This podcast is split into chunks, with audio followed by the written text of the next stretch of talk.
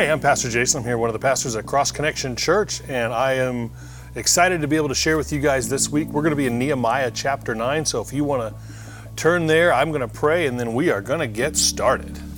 Heavenly Father, thank you so much for this day, Lord. I pray that you be glorified in all that we say and all that we do. Pray, Lord, that uh, that this time in your word would be fruitful, Lord, that it would uh, help us to grow closer to you, Lord, and that it would help us to to bring you joy, Lord God, as you as you have done for us so many times. So Lord, be glorified in your people. Enlighten us to your word, fill us with your Holy Spirit, and help us to glorify you. We pray these things, Jesus, in your name. Amen. Like I said, we are going to be in Nehemiah chapter 9, but before we jump into the happens in chapter 9, we need to go to a little bit of background here. So, the, the focus of Nehemiah is the rebuilding of the walls and the returning of the people to Jerusalem. Now, the temple has been rebuilt. So the work had begun. Um, God moved originally in the heart of the pagan king Cyrus to rebuild the temple. That's in the book of Ezra, all the way back in chapter 1. So they started and they built the altar. The altar was built uh, thereabouts in Ezra chapter 1, 2, 3. Chapter 3, we see that they celebrate the first feast after their captivity, after the rebuilding of the temple. They rebuilt the altar. It was the Feast of Tabernacles in Ezra chapter 3. Uh, the Feast of Tabernacles commemorates God leading the people out and providing for his people as they fled from Egypt. So the altar was the first thing built before anything else. Um, this is significant because the altar is the place where sin is atoned for, a place where all could find forgiveness from God. Now, the interesting thing here is we think of these things happening like, you know, reasonably quick, reasonably soon together. It was 91 years from the from the building of the altar when the altar was completed until the walls were built here in Nehemiah. So 91 years takes place. That's a long time. That's a generation of people. The people that begin, began it were not likely the people that saw it finished. So, then we get into the book of Nehemiah. We leave Ezra, get into Nehemiah. Uh, the wall is in ruins in, uh, in Nehemiah chapter 1. We see that the walls are in ruins, people come and go, there's no security. This breaks Nehemiah's heart. In chapter 2, the king sees this, Artaxerxes sees this, and he sends Nehemiah gives them permission and provision, sends them out to fix the wall. Chapter 3, we see the building starts. Chapter 4 in Nehemiah, we see opposition from the enemies. We see those that come in and try to disrupt it. So then in chapter 4, we also see what I like to call the sword and trowel brigade those who are building the wall and those that are defending. So rather than everybody building, half are building, half are defending. They're in a state in chapter 4 of constant vigilance, watching for where the next attack is going to come from and being ready and yet continuing the build. So then we see in chapter 5, we see the financial subjugation of Israelites of Israelites by Israelites. We see those that that were one people were actually taking advantage of others and putting them in basically in like dual slavery, not just to the people that were ruling over them currently, but also we see them being put in subjugation to their own people, the Israelites, because they couldn't pay their bills, so they would take them and their children and their property as surety. And this was an injustice, and Nehemiah says this is not going to happen. So we see the financial justice taking place. We see the forgiving of debts. We see the children of Israel coming together as one people to accomplish something. Then in chapter 6, we see psychological operations or psyops from the neighboring countries against the workers and against management. We see rumors, we see threats, we see all these things designed to stop the wall. And yet, at the same time, in chapter 6, the wall is finished. The wall around Jerusalem is finished, the protection is there. In chapter 7, we see that there's a census of the people, and we see recording the contributions that the people made. And then in chapter 8, which is just prior to chapter 9, because that's how numbers work, right? Chapter 8, we see that they read the law to the people, and the people find out how far off they were from what God desired. And we see that there's a mourning that takes place among the people. And the Israelites go out amongst them and they're telling the people, do not be sad right now. This is a time, this is a holy day, a holiday. This is the Feast of Shelters or the Feast of Tabernacles. This commemorates the goodness of God. This is a time to rejoice. This is a time where we celebrate the fantasticness of God, not looking at the brokenness of his people. So rejoice, for the joy of the Lord, it says in Nehemiah chapter 8, the joy of the Lord is your strength. The thing that you're going to draw strength from is the joy of the Lord. And that brings us to Nehemiah chapter 9. So on the 24th day of this month, the Israelites assembled. They were fasting, they were wearing sackcloth, and they had put dust on their heads. Those of Israelite descent separated themselves from all foreigners, and they stood and confessed their sins and the iniquities of their ancestors. And while they stood in their place, they read from the book of the law of the Lord their God a fourth of the day, and spent another fourth of the day in confession and worship of the Lord their God. And then in verse 4, it says, Jeshua Bani, a bunch of names I'm not going to pronounce, stood on the raised platform that was built for the Levites and cried out loudly to the Lord their God. Then the Levites, bunch of other names we're not going to try to pronounce, said, Stand up, blessed be the Lord your God from everlasting to everlasting. Blessed be your glorious name, and may it be exalted above all blessing and praise. Let's tear apart those verses a little bit here, and we're going to look a little deeper. So we see in verse 1, on the 24th day of this month, the Israelites assembled. They were fasting, they were wearing sackcloth, and had put dust on their heads. They're preparing themselves internally for what, for what God has for them as they read the word.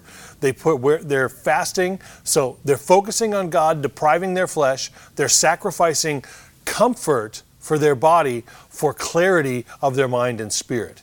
They're wearing sackcloth, which is forcing physical discomfort in order for them to focus. Do you ever notice that we tend to fall into sin when we're comfortable? We tend to be distracted when there's no pressing needs. Sackcloth is a constant, itchy, uncomfortable reminder that they are focusing on something right now. And dust, putting dust on their heads, is a symbol of mourning. They're mourning their own brokenness, their sin, their falling short of God, because that's what they see in the word here. They're mourning those things. And in verse 2, it says, Those of Israelite descent separated themselves from all foreigners. God had called them to not intermarry with the surrounding people, to not intermarry with those that were not of the children of Israel, not because it's a racist thing, but because He was protecting them from the customs and spiritual contagion that the surrounding peoples had. So those of Israelite descent withdrew from those external influences. They separated themselves from temptation, from contagion, and they stood and confessed their sins. It's personal repentance. It starts with me. The sin that should grieve us the most is our own. The, the issues that cause us the most concern and result in the most action should be our own because those are the only ones that we have control over. But see, they had prepared themselves, they had removed other temptations, they had focused, they'd removed all the other places they could lay blame, and the focus is drawn back to their own sin sick souls. This results in a cry for help Lord, forgive me. It's that confession of sin. And then also going on the end of the verse there, verse 2, and the iniquities of their ancestors. It's like a collective repentance. Um, like it says in Isaiah, I come from an unclean people, with unclean lips. I see the effects. We see the effects of our ancestors on our behaviors. We see, like, I'm sure you've had this with your parenting if you're a parent, where all of a sudden your dad or your mom speaks out of your mouth words that you said, I would never say that to my kids, and you're like, whoa. It just came out of my mouth. I see the way that I was raised and how I raise my kids. I see the way that my parents act and how I act sometimes. I see the effects of choices that grandparents have made and so on and so forth. Um, recently, this is not in my notes, so if it goes all wonky, you know what? It is what it is. Recently, um, I actually we did the the ancestry.com, you know, where you, you spit in the vial and you send it off and they tell you who you are based on your spit, which is pretty amazing. But you see the effects of choices that I saw the effects of choices that were made by People, my ancestors in the 1700s in some cases, in the 1600s another, in the 1800s, where they physically moved from one place to another and that changed who I became. I see the fact that they left Holland and moved to the US and that changed who I would be. It changed the language that I would speak. It changed the choices that were available to me because of how they moved, because of what they did. So we see that the past, the decisions of the past, have effects on who we are, and the sins of the past come back and have echoes in our own lives. We're not praying for the dead, we're not praying that people that are past would repent, but we're acknowledging that those who went before us were sinful people who needed forgiveness. Not ancestor worship, and not this idea that life was better before it was you know a, bunch of us sinners like us now. No we know that those in the past also had iniquities. Our ancestors were broken people who needed a savior from their sin as well and maybe it was our ancestors that brought us closer to Christ through the decisions they made maybe they joined a church maybe they left a one tradition and joined to another. Maybe they're the ones that got. We don't know, but it's when we know more about where we came from, we can get a little better idea of where we might be going. So we can't go back to the life was better before we were sinners thing, but we can acknowledge that those who came before us, they were sinful as well. And in verse 3, it goes on, it says, While they stood in their places, they read from the book of the law. Those are the Levites that are there, and they're reading from the book of the law. They're reminding the people of the standard, of the commandments, of the goodness of God. If we don't know what we're supposed to do, we're not going to do it. It's like trying to play a game where you don't know the rules. And I'm sure we've all had that experience where you sit down to try to play, play a brand new game, whether it's a card game or a board game or a video game, and you just don't understand what's going on because you don't know the rules. Well, the same thing happens to us. The same thing happens to the people of Israel. They didn't know the rules. And when the rule is read, when the law is read, when they read from the word, oh, we understand more about what we're supposed to do. So they stood in their place, they read from the book of the law of the Lord their God for a fourth of the day. A quarter of the day, they read from the book of the law. See, they have structured the time. We're going to do a quarter here, a quarter here. They've structured these things, and structured time prevents slacking off or cheating. Because a lot of times I have set goals and not structured a way to get there, and a goal without a plan is just a wish and a dream. You got to set these structures if these things are going to make sense. So they read from the book of the law for a quarter of the day.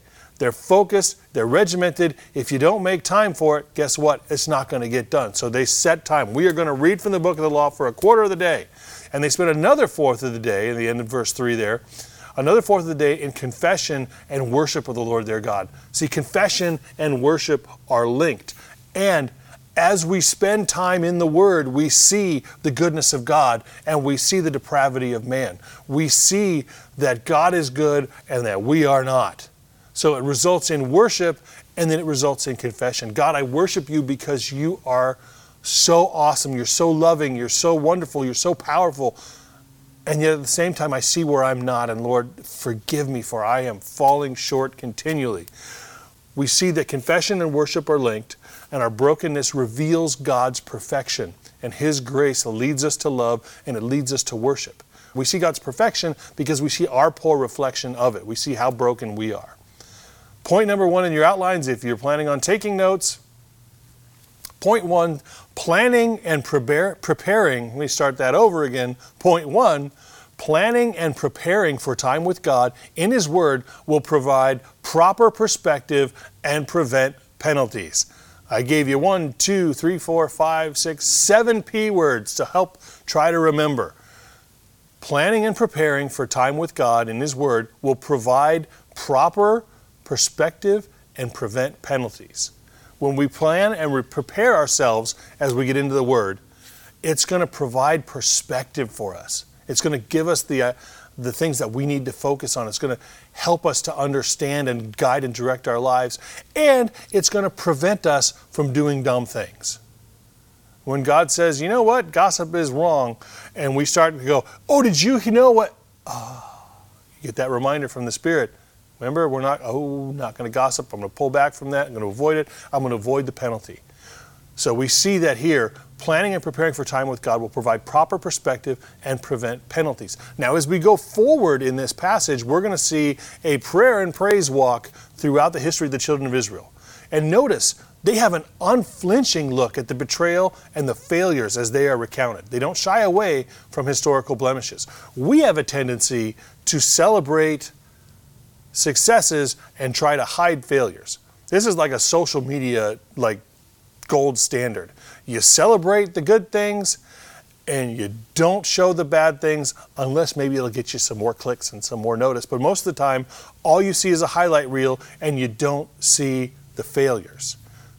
Israel here, the Israelites do not give them, the Levites do not give them that option. They're going to go through and they're going to explain it. So, all those names, they're standing on this raised platform in verse 4 that was built for the Levites, and they cried loudly to the Lord their God. So, this platform was built not because the Levites are better, but because it's hard to talk to a lot of people if you're all at the same height. So, it's not an elevation of position, it's an elevation of communication, as it were. So the Levites stand up and they say, Stand up, people. Blessed be the Lord your God from everlasting to everlasting. Blessed be your glorious name, and may it be exalted among all blessing and praise. And then they go through creation in verse 6. You, O Lord God, you are the only God. You created the heavens, the highest heavens with all their stars, the earth and all that is on it, the seas and all that is in them. You give life to all of them, and all of the stars of heaven worship you. And then they move in verse 7 to the calling of the nation of Israel and the covenant. They say, You, the Lord, are the God who chose Abram. You brought him out of the Ur of the Chaldeans. You charged him, you, I'm sorry, you changed his name to Abraham. You found his heart faithful in your sight, and you made a covenant with him to give him the land of the Canaanites, the Hezzites, the Ammonites, the Perizzites, the Jebusites, the Gigashites. I'm sure I'm murdering some of these names.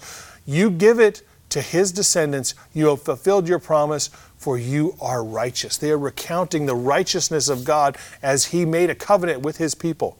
Now remember, they just have celebrated back in Nehemiah chapter 9. They have just celebrated the Feast of Tabernacles, the celebration of how God has led them out of captivity in Egypt and sustained them in the desert. And they go through that right now. In verse 9, it says, You saw the oppression of our ancestors in Egypt. You heard their cry at the Red Sea. You performed signs and wonders against Pharaoh and his officials, all the people of his land, for you knew how arrogantly they treated our ancestors. You made a name for yourself that endures to this day. You divided the sea before them. You, they crossed through on dry ground. Dry ground. You hurled their pursuers into the depth like a stone in the raging water. You led them with a pillar of cloud by day and with a pillar of fire by night to illuminate the way that they should go. You came down on Mount Sinai and you spoke to them from heaven. You gave them impartial ordinances, reliable instructions, and good statutes and commands. Look at that. I love that part of that verse 13. You gave them impartial ordinances, reliable instructions, and good statutes and commands. How we need that. Impartial ordinances, reliable instructions, good statutes and commands. And verse 14, it says, You revealed your holy Sabbath to them. You gave them commands, statutes, and instructions through your servant Moses. You provided bread from heaven for their hunger. You brought them water from the rock for their thirst. You told them to go in and possess the land that you had sworn to give them. And if you're familiar with the, his, the history of Israel, you know what's going to happen next. So now we see the reminder of their ancestors of their betrayal of that same covenant that they were just celebrating. But our ancestors acted arrogantly. They became stiff necked and did not listen to your commands. They refused to listen and did not remember your wonders that you performed among them. They became stiff necked and appointed a leader to return to their slavery in Egypt. They wouldn't listen. They refused to bend. It didn't matter that God had provided guidance, protection, and provisions. All of that was forgotten in the desert because if you're familiar with the story, you'll remember that Abraham went up on the mountain. I'm sorry, Moses went up on the mountain to commune with God, to get the law, to get the Ten Commandments, to get the tablets. But he was up there for a little bit of time. And it didn't take long, and they, the children of Israel had forgotten all about it. The end result is they selected themselves a new leader who would do what they wanted, which, is, which was to return to slavery in Egypt. See, safe, safe slavery was more attractive than faith that calls them out past what they could see. And the same thing is true for us. We are often feel safer when we are not called out to step out. But God continually calls us to step past what we understand. He calls us to have faith. So we see here the only reason that they followed Moses out of Egypt was the alternate option? Was slavery and death. But then when Moses isn't there, isn't that reminder to the people that God is watching us, God is with us, they decide we are going to make our own God, we're going to make our own leader, and we are going to get what we want by building our own God. And we'll see how effective that is. So their chosen leader led them in the way that they wanted and led them straight into idolatry. It continues on in verse 17, but you are a forgiving God, gracious, gracious and compassionate, slow to anger, abounding in faithful love, and you did not abandon them, even after they had cast an image of a calf for themselves and said, This is your God who brought you out of Egypt, and they had committed terrible blasphemies. God still led and provided for them, even though they built their own God and selected their own leader with the express purpose of going the opposite direction of what God wanted from them. Verse 19 says, You did not abandon them in the wilderness because of your great compassion. During the day, the pillar of cloud never turned away from them, guiding them on their journey. And during the night, the pillar of fire illuminated, illuminated the way that they should go. You sent your good spirit to instruct them. You did not withhold your manna from their mouths, and you gave them water for their thirst. You provided for them in the wilderness 40 years, and they lacked nothing. Notice, even though they are rebellious people, even though they are people that continually turn away from God, and we say they, but we know that we're not any different, he still provided for them. He still guided them, still directed them, still met their needs. They lacked nothing, verse 21 says. Their clothes did not wear out, their feet did not swell. You gave them the kingdom and peoples that you established boundaries for them. They took possession of the land of the king of King Sihon of Heshbon and the land of King Og of Bashan. They were blessed in many ways, both in obvious ways and obscure ways. So he provided for them. They had food, they had drink, they had all these things. But notice in the middle of verse 21, there at the end of verse 21, their clothes did not wear out and their feet did not swell. My wife and I were just having a conversation the other day, and we were talking about how different it is now compared to when we were a little bit younger with respect to clothes and brands and things like that we were recounting a certain brand that makes clothing and it doesn't seem to last. I'm not going to impugn them on here, but there's a certain brand that used to seem like it lasted a long time and now it just seems to wear out. And I was laughing with my wife talking about how remember I used to have like shirts from Eddie Bauer at the mall. I'd buy a shirt there and that shirt would last like a decade. Like I would wear that same shirt for 10 years, which tells you about how much fashion sense I have. But anyway, I would wear that shirt for like a decade and it wouldn't wear out. And I gave credit to Eddie Bauer when perhaps, not perhaps, when for sure the credit should have gone to God because at that same time, money was very tight. And God provided clothes that did not wear out, shoes that fit because the feet did not swell. Sometimes the blessing of God is in the needs that we don't have instead of meeting needs that we know we have. Sometimes God provides for us by meeting by preventing us from needing things. Like giving us shirts from Eddie Bauer that last a decade. Sometimes it's obvious. Meeting the needs like providing the food, providing the water, providing the guidance and direction. Sometimes it's by we don't even by needs that never arise. So, they're blessed in many ways, both obvious ways and obscure ways. In verse 23, it goes on, it says, You multiplied their descendants like the stars of the sky. You brought them to the land. You told their, that you told their ancestors to go in and possess. So their descendants went in and possessed the land. You subdued the Canaanites who inhabited the land before them and handed their kings and the surrounding peoples over to them to do as they pleased with them. They captured fortified cities and fertile lands. They took possession of well supplied houses, cisterns cut of rock vineyards, olive groves, fruit trees in abundance. They ate and were filled, became prosperous, and delighted in your great goodness. That's the end of verse 25 there. They ate and they were filled. They became prosperous and they delighted in the great goodness of God. God gave them the land. They're not hungry. They have their needs met. They have wealth, in fact. They're delighting themselves in the goodness of God. They're being blessed beyond measure, protected in love. And guess what, hap- guess what happens next? The good old days turn into a great turning away.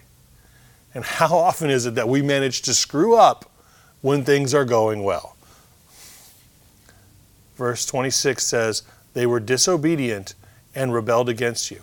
They flung your law behind their backs and killed your prophets who warned them in order to turn them back to you. They committed terrible blasphemies. They were fat, they were happy, they were enjoying life, and then they were disobedient and rebelled against God. I love the word picture. They flung the law behind their backs.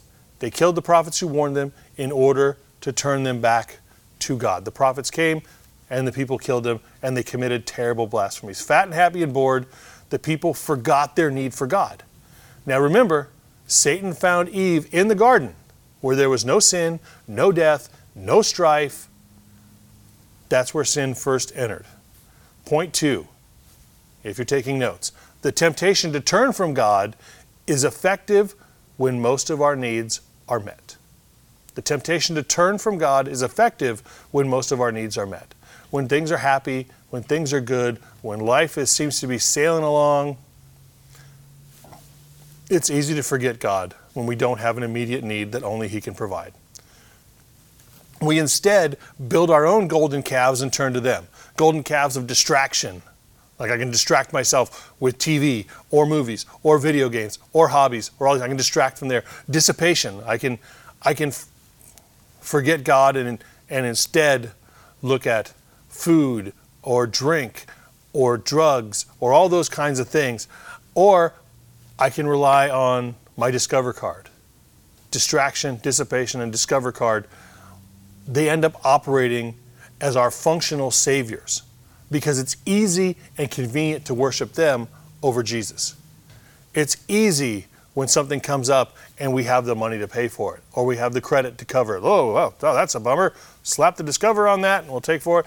And 2% cash back. Hey, or 1%, whatever the percent is, doesn't really matter. But I'm going to get cash back on it, which makes it even better. And I don't have to worry about asking God about it because I have my functional Savior in my wallet, or I have my functional Savior in a bottle, or I have my functional Savior in the garage and I can polish it with a diaper and drive it around and it'd be like Ferris Bueller's day off. And it's like, who do you love? You love a car.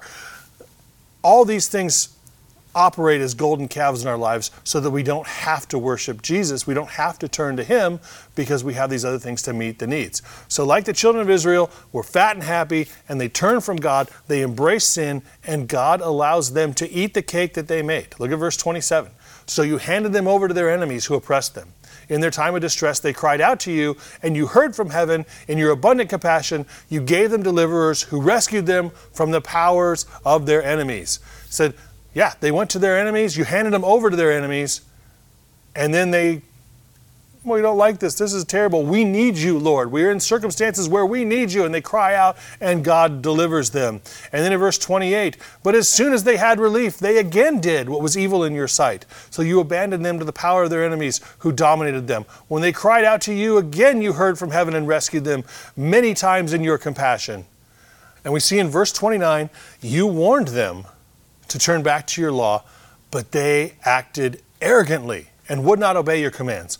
They sinned against your ordinances, which a person will live by if he does them. They stubbornly resisted, stiffened their necks, and would not obey. You were patient with them for many years, and your spirit warned them through your prophets, but they would not listen. Therefore, you handed them over to the surrounding peoples. They're summing up what happened over and over and over.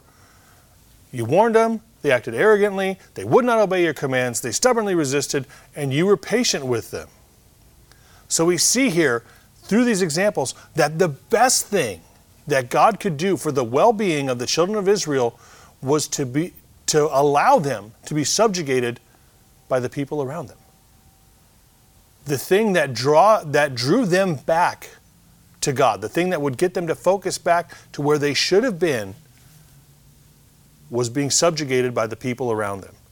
And yet, verse 31, however, in your abundant compassion, you did not destroy them or abandon them, for you are a gracious and compassionate God.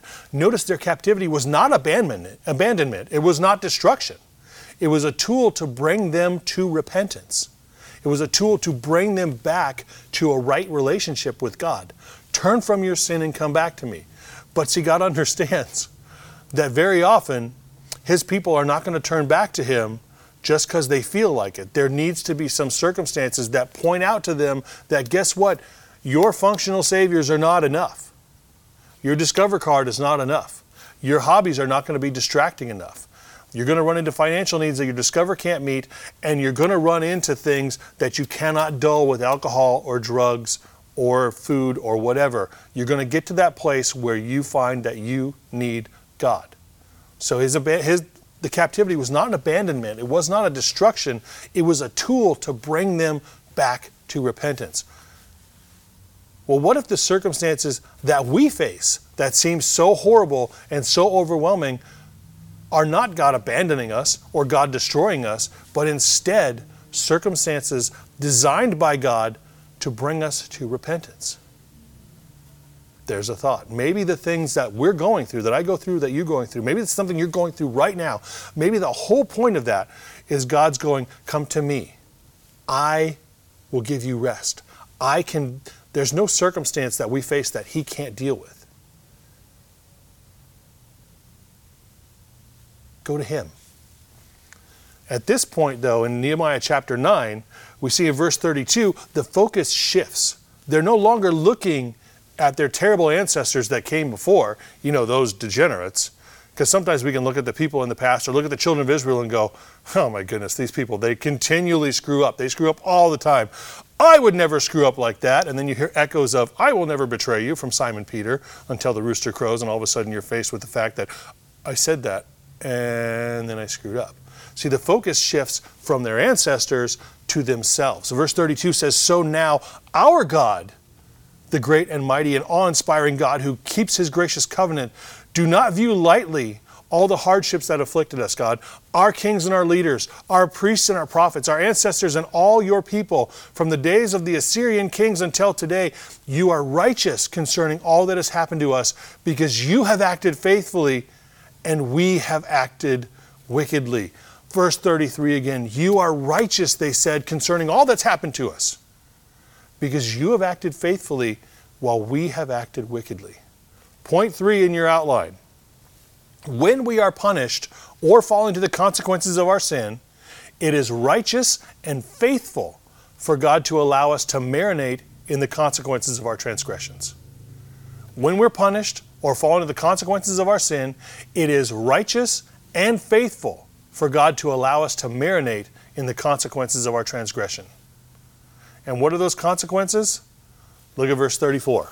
Our kings, leaders, priests, and ancestors did not obey your law or listen to your commands and warnings you gave them. For while they were in their kingdom with your abundant goodness that you gave them, and in the spacious and fertile land you set before them, they would not serve you or turn from their wicked ways. If we ignore the laws, the commands, and the warnings in the Bible, we, are, we will find ourselves in captivity to sin. So it says the kings, the leaders, the priests, the ancestors did not obey the law, did not listen to the commandments or the warnings that you gave. If we ignore the laws, the commandments, and the warnings that we see in the Bible, we're going to find ourselves in the same kind of captivity. Now, the Assyrians may not show up at your door and drag you off, but you will find yourself captive to sin. And the weight and the misery is going to be the same. So, verse 36, they say, Here we are today slaves in the land that you gave our ancestors so that they could enjoy its fruit and its goodness. Here we are, slaves in it. Here we are today, you and I. We're in a country, a state, a county, a city, a neighborhood, a house, a family, a marriage. Here we are in the land that God has given to us, and yet very often we live as slaves. Look at verse 34 and 35 again. Let's substitute our own names and see how it fits and feels. Verse 34 I, Jason, did not obey the law or listen to your commands and warnings that you gave to me. When Jason was in his kingdom with your abundant goodness that you gave me, and in the spacious land that you set before me, I would not serve you or turn from my wicked ways. Do that again with your own name and see how it hurts because it fits so well. Here I am today, a slave in the land that He's given to me.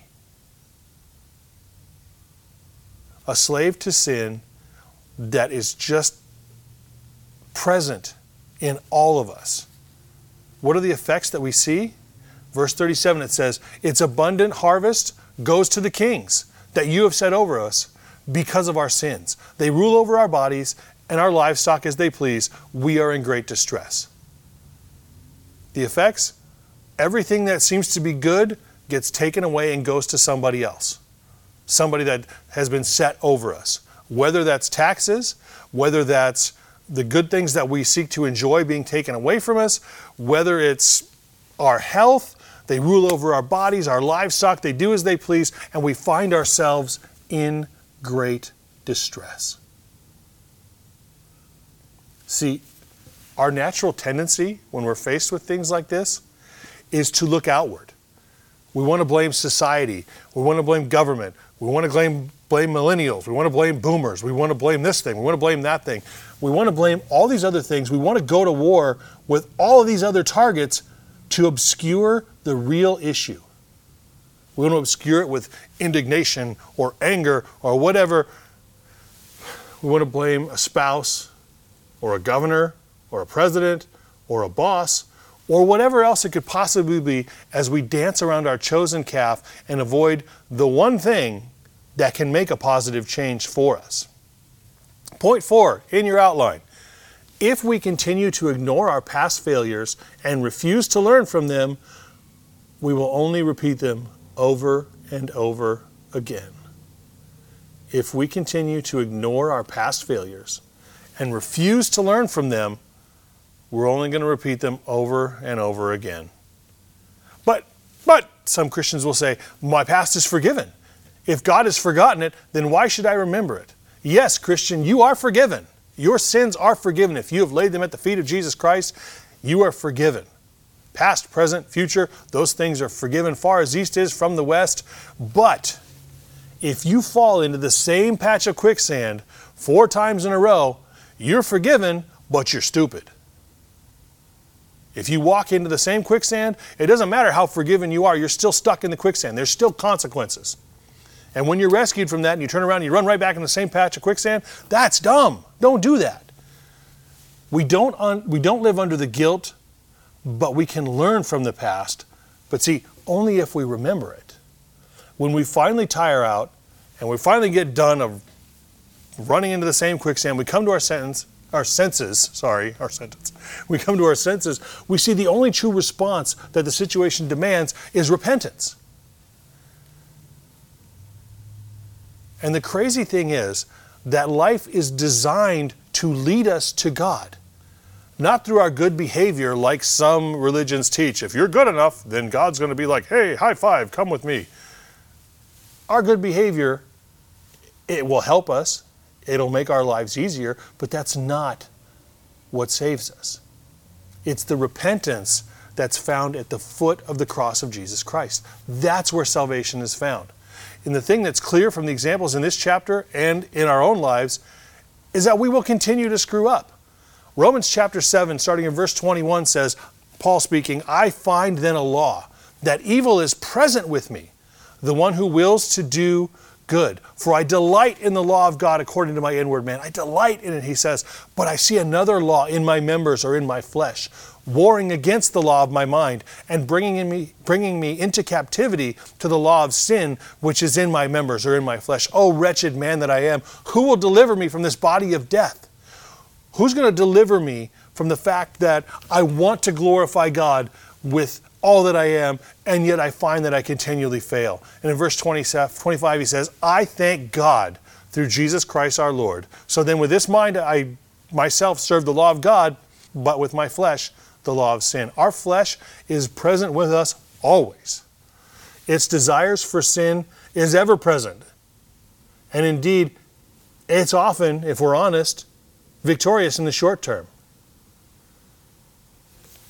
Paul says in verse 15 in that same chapter, For what I'm doing, I don't understand. For what I will to do or what I want to do, that I don't practice.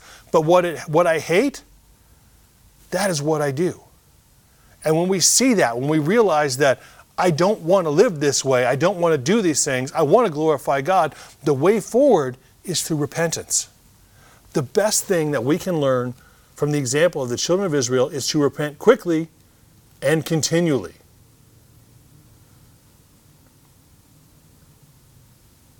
If we continue to look at the goodness of God, it highlights our frailness. Uh, if you want a sneak peek on how this works, read Nehemiah chapter 13 when we get done here. It'll be eye opening. But remember, though, our frailty and failure, it leads us to Jesus. And that's where joy is in the act of repentance. Joy because we have a Savior. Joy because He is faithful and merciful. Joy because His love is not dependent on my performance, but it's directed by His nature. All of this serves to guide and direct us to God, not out of our shame, but because He loves us. He knows us, and He loves us anyway. So even though we can tend to feel ashamed or embarrassed by our sin, we need to remember that it has been overcome by the love of a God who is faithful, merciful, and loves us with an everlasting love. Not because we deserve it, but because it is who He is. A love that is not hindered by our brokenness, but a love that makes us whole through the sacrifice of Jesus Christ. Let's pray. Heavenly Father, we know our brokenness. We know our failures. We know how often we fall so short of what you have for us, and yet you love us anyway. Thank you, Father. Thank you for loving me, for forgiving me, for continually setting my feet on solid ground and guiding and directing me closer to you. Lord, I pray for all those who see this, all those who watch this, all those who hear this. Lord, I pray that their hearts would be directed towards you. Lord, those that are maybe broken and ashamed of themselves, that they would find your love. Love that heals our brokenness, love that covers our shame, love that brings us to a right relationship with you. And Father, for those who are maybe in that, that place of being stiff necked and arrogant, Lord, I pray that you would bring to them the circumstances, that captivity that forces them to cry out to you. Because, Lord, just like we saw with the children of Israel, the best thing that God could do for them was to bring them into captivity, that they would reach out to God. So, Father God, guide us and direct us. Thank you for your love. Thank you for your forgiveness. Thank you for the blessings that you've continually poured out to us, Lord. Help us to not turn away, but Lord, when we do, help us to repent quickly. Lord, help us to repent and get our feet right and moving in the right direction. Lord Jesus, we pray these things in your name. Amen. All right, so we're going to finish the rest of this chapter next week. It's only one verse, but we'll finish it next week. So, hope to see you then. God bless you guys. Bye bye.